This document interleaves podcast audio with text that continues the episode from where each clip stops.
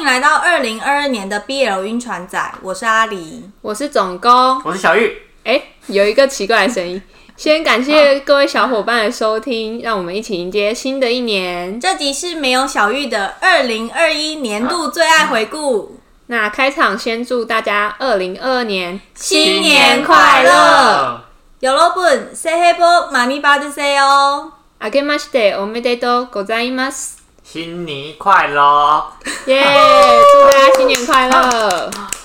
因为这一集要讲我们二零二一年度最爱的作品。所以就是先请小玉不要来闹，但他其实人就在旁边，我们就先请他就是静音这样子，不要来玷污我们最爱的作品。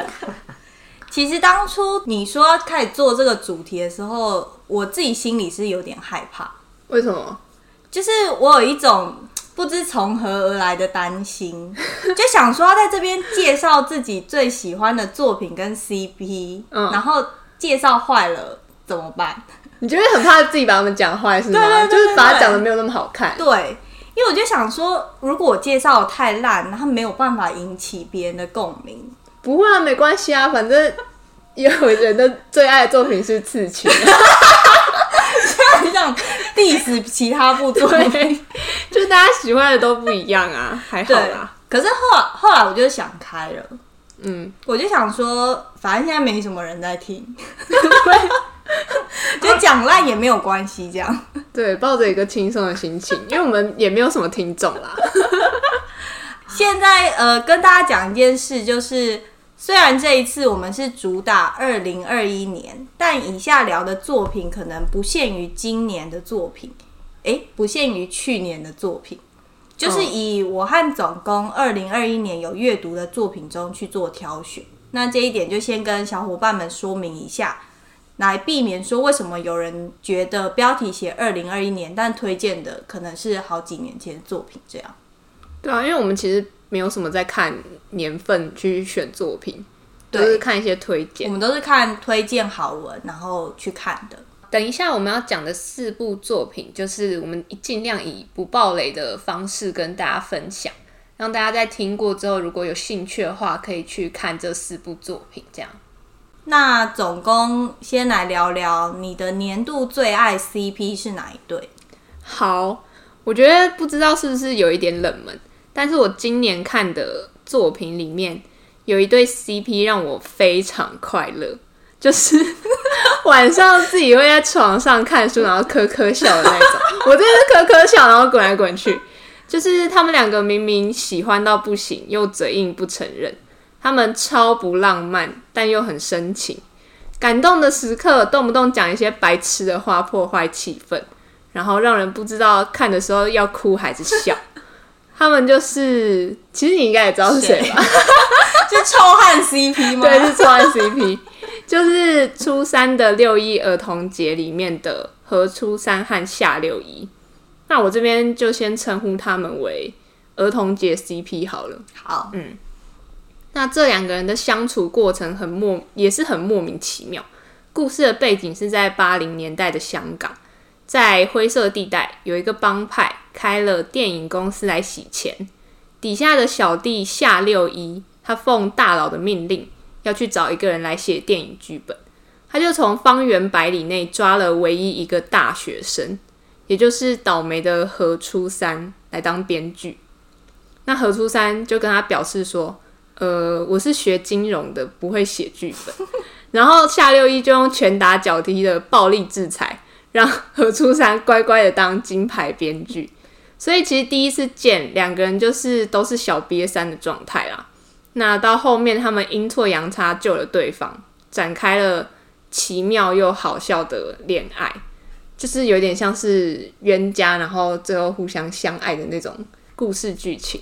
但我觉得。一开始见到对方，然后就揍对方，怎么样？太不合理了，因为他就是他就是小瘪三、小混混的那个感觉，而且他就是硬硬是暴力制裁要他来写剧本，因为他们真的也不知道找谁，他们那个地方就是有读书的人很少，嗯，所以就逼迫就是聪明的何初三来当了编剧。那我喜欢儿童节 CP 的点，其实刚呃说到的一个很重要的元素就是搞笑。就他们其实不是那种太甜腻的情侣，然后日常会讲一些白痴的话。我反而很喜欢这种互呛的模式，像夏六一很爱叫何初三小瘪三、扑街仔，然后我就觉得这种称呼蛮可爱的。而且就是因为日常很白痴，所以他认真说起浪漫的话的时候，就会更甜，更让人酥麻。干嘛？感觉很好笑。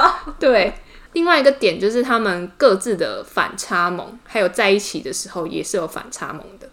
何初三是一个清纯的演技派，就他看起来表面上就是很天真无邪啊，然后呆呆的那种书呆子。但他实际上露出锋芒的时候，就是一个真小狐狸。那夏六一呢？他表面就是张牙舞爪、凶得要命，但他其实内心就是一个缩头乌龟。就是他们两个非常鲜明的反差萌。那这对儿童节 CP 在外人的眼里，小瘪三和初三看似就是被大佬夏六一压着打，但其实是外表温良的小瘪三把大佬吃的死死的。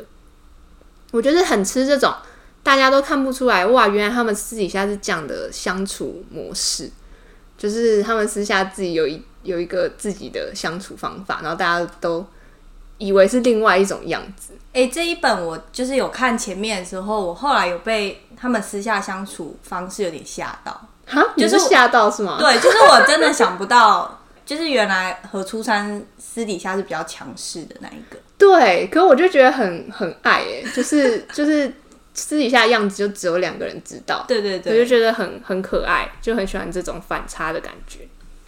然后还有第三个点是，我觉得这个 CP 的感情跟车都开得很有层次，他们的感情是一直在进化的。然后其实像刚刚阿里讲的，我觉得有很大一部分是归功于何初三这个角色。然后我对何初三真的只有 respect 可以讲。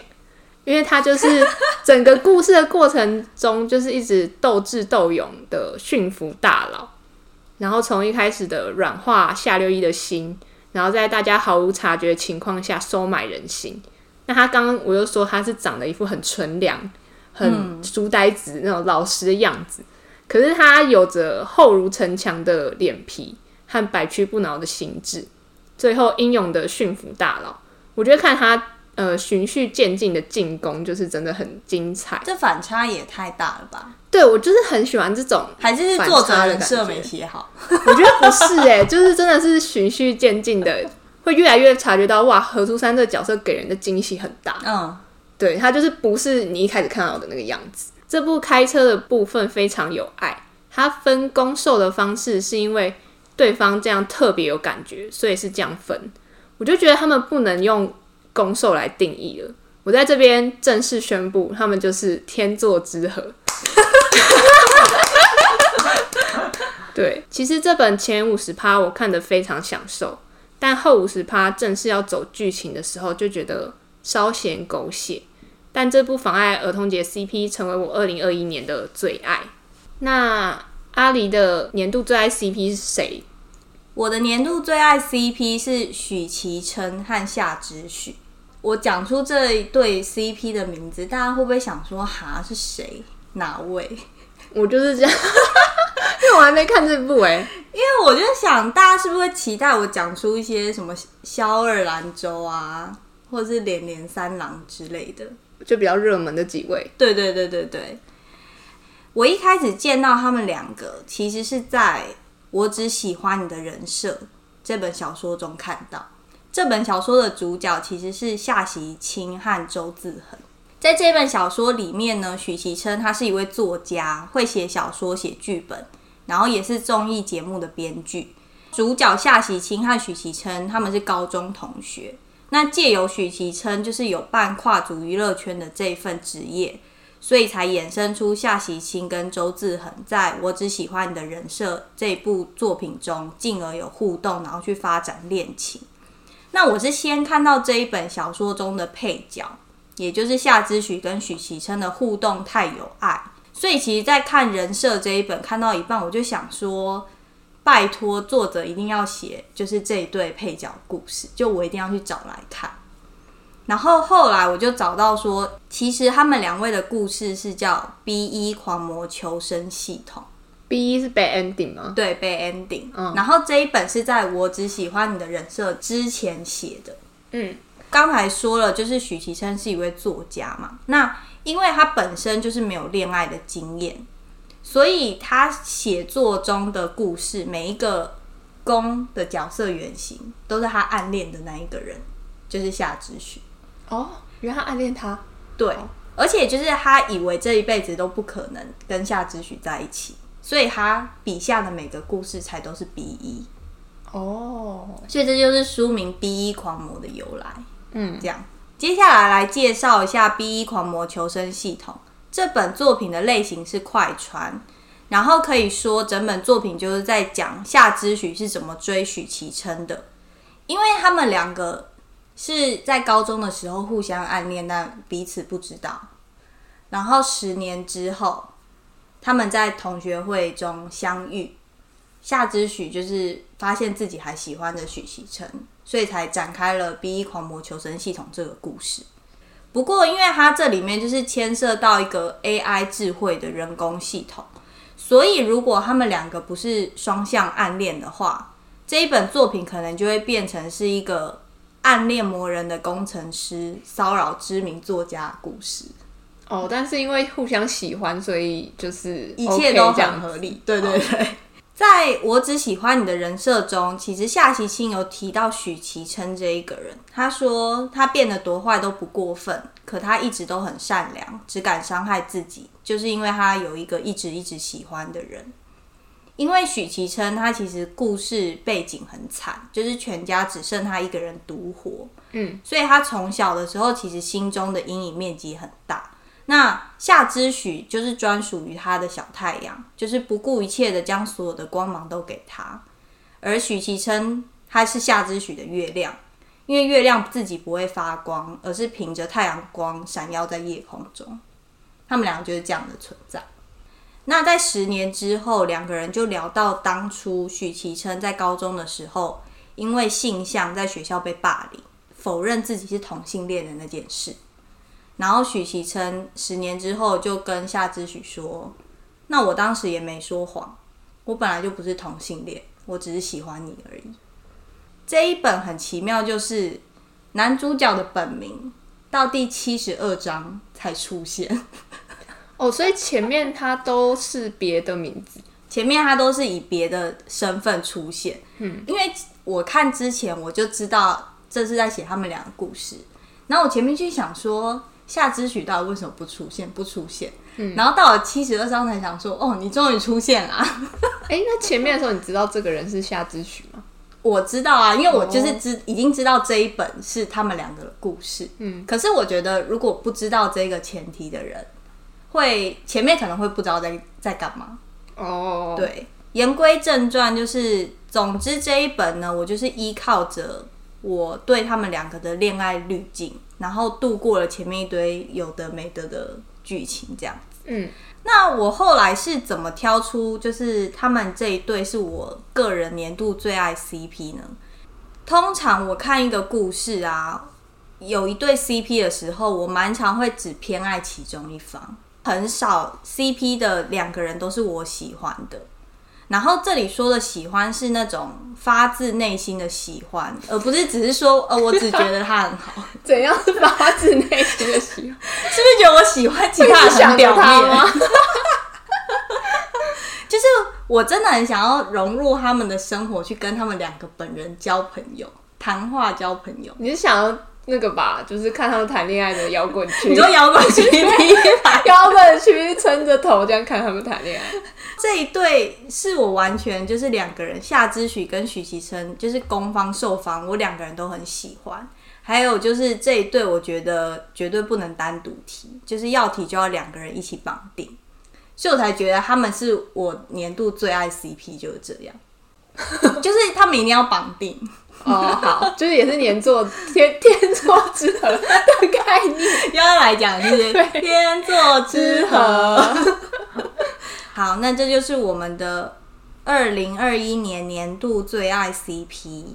提完了二零二一年的年度最爱 CP，那我们现在来分享我和总工的二零二一年年度最爱作品。我的年度最爱作品就是《花尽江国》，作者是孔洽。那如果说前面的儿童节 CP 让我笑，《花尽浆果》就是让我哭，让我胃痛，然后看完之后还深深惆怅的一部作品。看完后就要进医院了，是不是？对，哎、欸，我心很痛。那可是为什么会说它是年度最爱呢？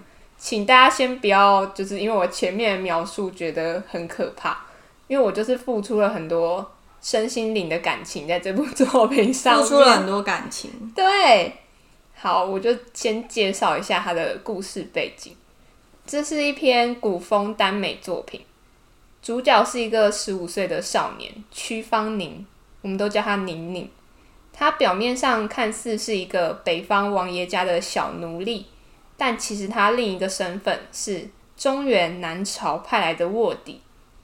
卧底的任务呢，是要让北方的各族内乱，让南朝可以趁机来削弱北方势力，然后壮大。既然要当卧底，他首先就是要先从对北方政局有影响力的人物下手。宁宁瞄准了草原上最强的男人。也就是千叶的将军御剑天荒，在宁宁制造机会跟将军相遇，并求着将军教他射箭。之后，宁宁跟将军学习着天下最好的剑术，也在相处跟试探中初次尝到情爱的滋味，在家国和情人之间互相角力，就是一个嗯卧底，可是有时候付出了真心的故事。你就会在猜他的感情是真是假这样子。花尽江国，我爱的点有三个。第一个是，呃，作者的文笔蛮有风格的。他一开始就用不同的视角来带入这个故事，然后也很擅长用各种诗词隐喻，需要去细细琢磨才可以窥探出他底下的深意。而且在发现某些作者的买点的时候，真的觉得很惊喜。再来是作者的文风。我自己是觉得他比较属于那种热辣型，就不止角色一直被打脸，我自己的脸是肿到不行，就是有一种 边看边觉得脸肿肿的，而且他打的方式是让你直接好好体会这个心痛的感觉。你只是不想要宁宁跟别人做爱而已，但后来我我有办法接受宁宁的骚，是啊，宁宁就是骚的个性，对，还还可以。那再接下来呢？另外一个点是，这个他描写的角色的个性和他们之间的转换。主要的主角是宁宁跟将军嘛，那他们都不是那种完美无缺的角色，但我觉得都是很迷人的类型。宁宁天真中带一点狠厉，将军是如此温柔又如此残酷，两个人之间的火花简直不要太激烈。我就问，作者是不是太会写爱情了？你不只可以看到爱情热烈的那一面，也血淋淋。这边的血淋淋没有夸饰，是真的血淋淋，血淋淋的道出爱情残酷和心碎的那一面。更厉害的是，主角之间就是在彼此价值观碰撞、互相了解、互相伤害的过程中，又浓烈又深刻的向对方学习，甚至改变他们的处事方式。讽刺的是，他们最后还活成了另外一个对方，所以有可能有些人认为后期花镜的人设崩了，但我觉得其实都是有铺陈、有迹可循，也耐人寻味的。最后一个我喜欢的点是宁宁的卧底之路的描述，嗯，因为里面花了非常多的篇幅去写说，他用多年的时间去铺了一条背叛之路。虽然他跟北方部落的人民相处的一切皆是由欺骗开始，但在看的时候，你不禁会就是一直猜想说，宁宁是不是在哪里动了真情？会不会真的这么狠心？那到最后，宁宁的计划会不会成功？也是在看这篇文的时候一直抱持的紧张心情。对，所以这一部就是让我纠结，可是不得不爱的一部作品。就它其实是在我们录这集 podcast 的前几天我看完的，然后那时候我本来年度最爱作品，我想要介绍另外一本是温柔风格的作品，但是看完花镜之后，我真的是魂牵梦萦，然后就立刻改变了心意，想说我要来讲花镜。后坐力太强。对，他就是那种边看就觉得呃好虐好虐，为什么要虐我？可是又觉得好深刻，我爱 我爱爱死，那种感觉。等一下帮你挂号，你就是跟医生好好阐述你的心境。对，就是好好虐哦，可是我好爱哦。他跟呃儿童节 CP 完全不同的风格，但我觉得就是很喜欢。有一种很 M 的感觉，发掘自己的 M 属性。对，没错。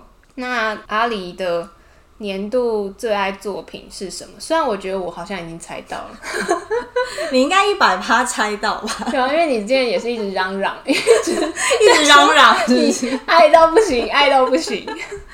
好，我的二零二一年最爱的耽美小说是木苏里的判官。那这一本的时代呢，是半古代半现代。当初我原本是想要找古耽，然后看到这本的介绍说有一半的古代，就想说也可以来看看。本来以为会是穿越，后来发现就是其实不是。一看之下就觉得，哦，这一本真的是不得了，而且很厉害。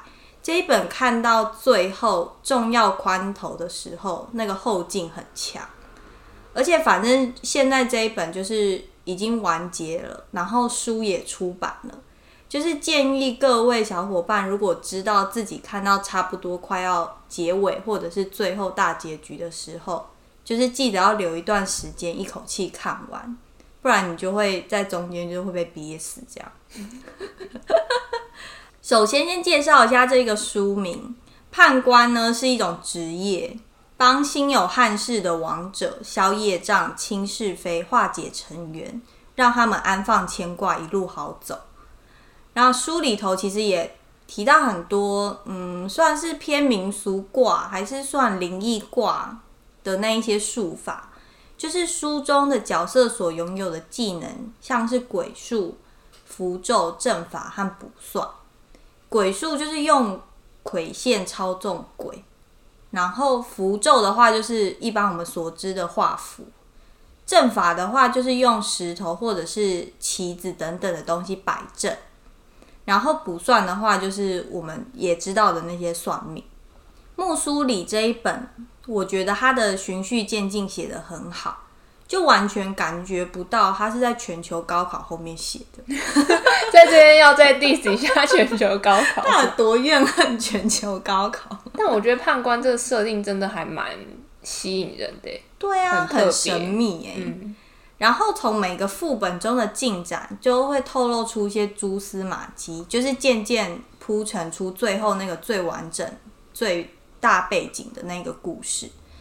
那这边讲一下，就是我刚才说的副本，其实是线上游戏的讲法。然后我比较习惯用这个词来比喻，就是小说中发生的很多事件这样。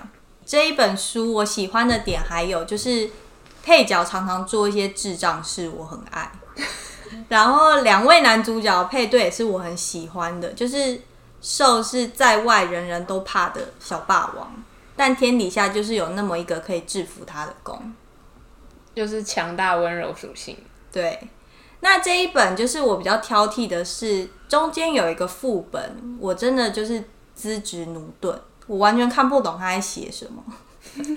就那一个副本，每次看到的时候，就是我脑中有建构出那个画面感，但可能就是灵性不够，我完全 get 不到那一 part 的逻辑，所以我每次重看的时候，那一段我都会草草略过。可是这个副本在广播剧里面非常感人，就是你会边听边哭的那一种。所以广播剧你有读听懂了这样？没有，但是你有感动，但很感人。对，他们声优声音的演出很感人。对，所以如果大家有看书或者是有听广播剧的话，可以猜一下我说的是哪一段。那心有同感的话，就留言告诉我。让我知道我有同好，在这边讲一个小插曲。很多人都说不要晚上的时候听判官的广播剧，他们觉得很可怕，像在听鬼故事。这边我有话要说，你说，我听的时候真的害怕，真的很害怕。我害怕哎、欸，因为它有很多就是唢呐。然后那种乐器的感觉，就是你会感觉很身临其境。对，因为一开始他们在有什么东西要出来的那种感觉，我觉得还还蛮可怕的。然后我本身是很怕各种灵异事件的人，可是我就是太爱这部作品，所以就是我半夜听广播剧也完全 OK。可是我是没有要推这本的广播剧，你一直疯狂打自己脸，前后前后。应该说，如果我们单纯聊广播剧的话，我有另外更推荐的，但这一部就是也没有不好。所以想买这部的，就大家自行斟酌。可以问为什么不推吗？我不好在这边讲。好，我突然好像知道为什么会有人觉得广播剧很恐怖，因为我最近在听，就是隔壁老樊有一首歌叫做《关于孤独我想说的话》，然后里面有一段歌词，他就写到说。我一个人也害怕，我把床头摆满了娃娃。这是什么？然后我当初内心的画面就想说，摆满娃娃也太可怕了吧？很可怕哎、欸，因为我想是那种有五官的，不是绒毛娃娃。判官的第一个副本里面也有整面墙都是娃娃的房间。对对对，好像有点懂为什么大家会觉得广播剧很可怕。然后我跟你说，木苏里写的文案。非常不吸引人。就如果我是会看文案而选择要不要看这本书的人，这本书我不会看。不过他文案中间有一句话，就是别问，问就是感动。然后我这边想要改成别问，一切都是刀。那在这边就不爆大家雷，大家应该看完就懂我的意思。最后分享一句有写在判官实体书上集书封的话。然后我觉得这句话蛮美的，但意境也蛮刀的。怎奈松风明月三千里，天不许归期。这本判官是我二零二一年的年度最爱小说，在这边推荐给大家。以上就是四部二零二一年度我们最爱的作品跟 CP，大家如果有兴趣的话，也可以去看。或是大家二零二一年有什么最爱的年度作品，也可以跟我们分享哦。欢迎到 Facebook 或 IG 搜寻 BL 晕船仔或 Crush on BL 都可以找到我们。我是阿狸，我是总工，好，我是小玉，拜 拜 拜拜。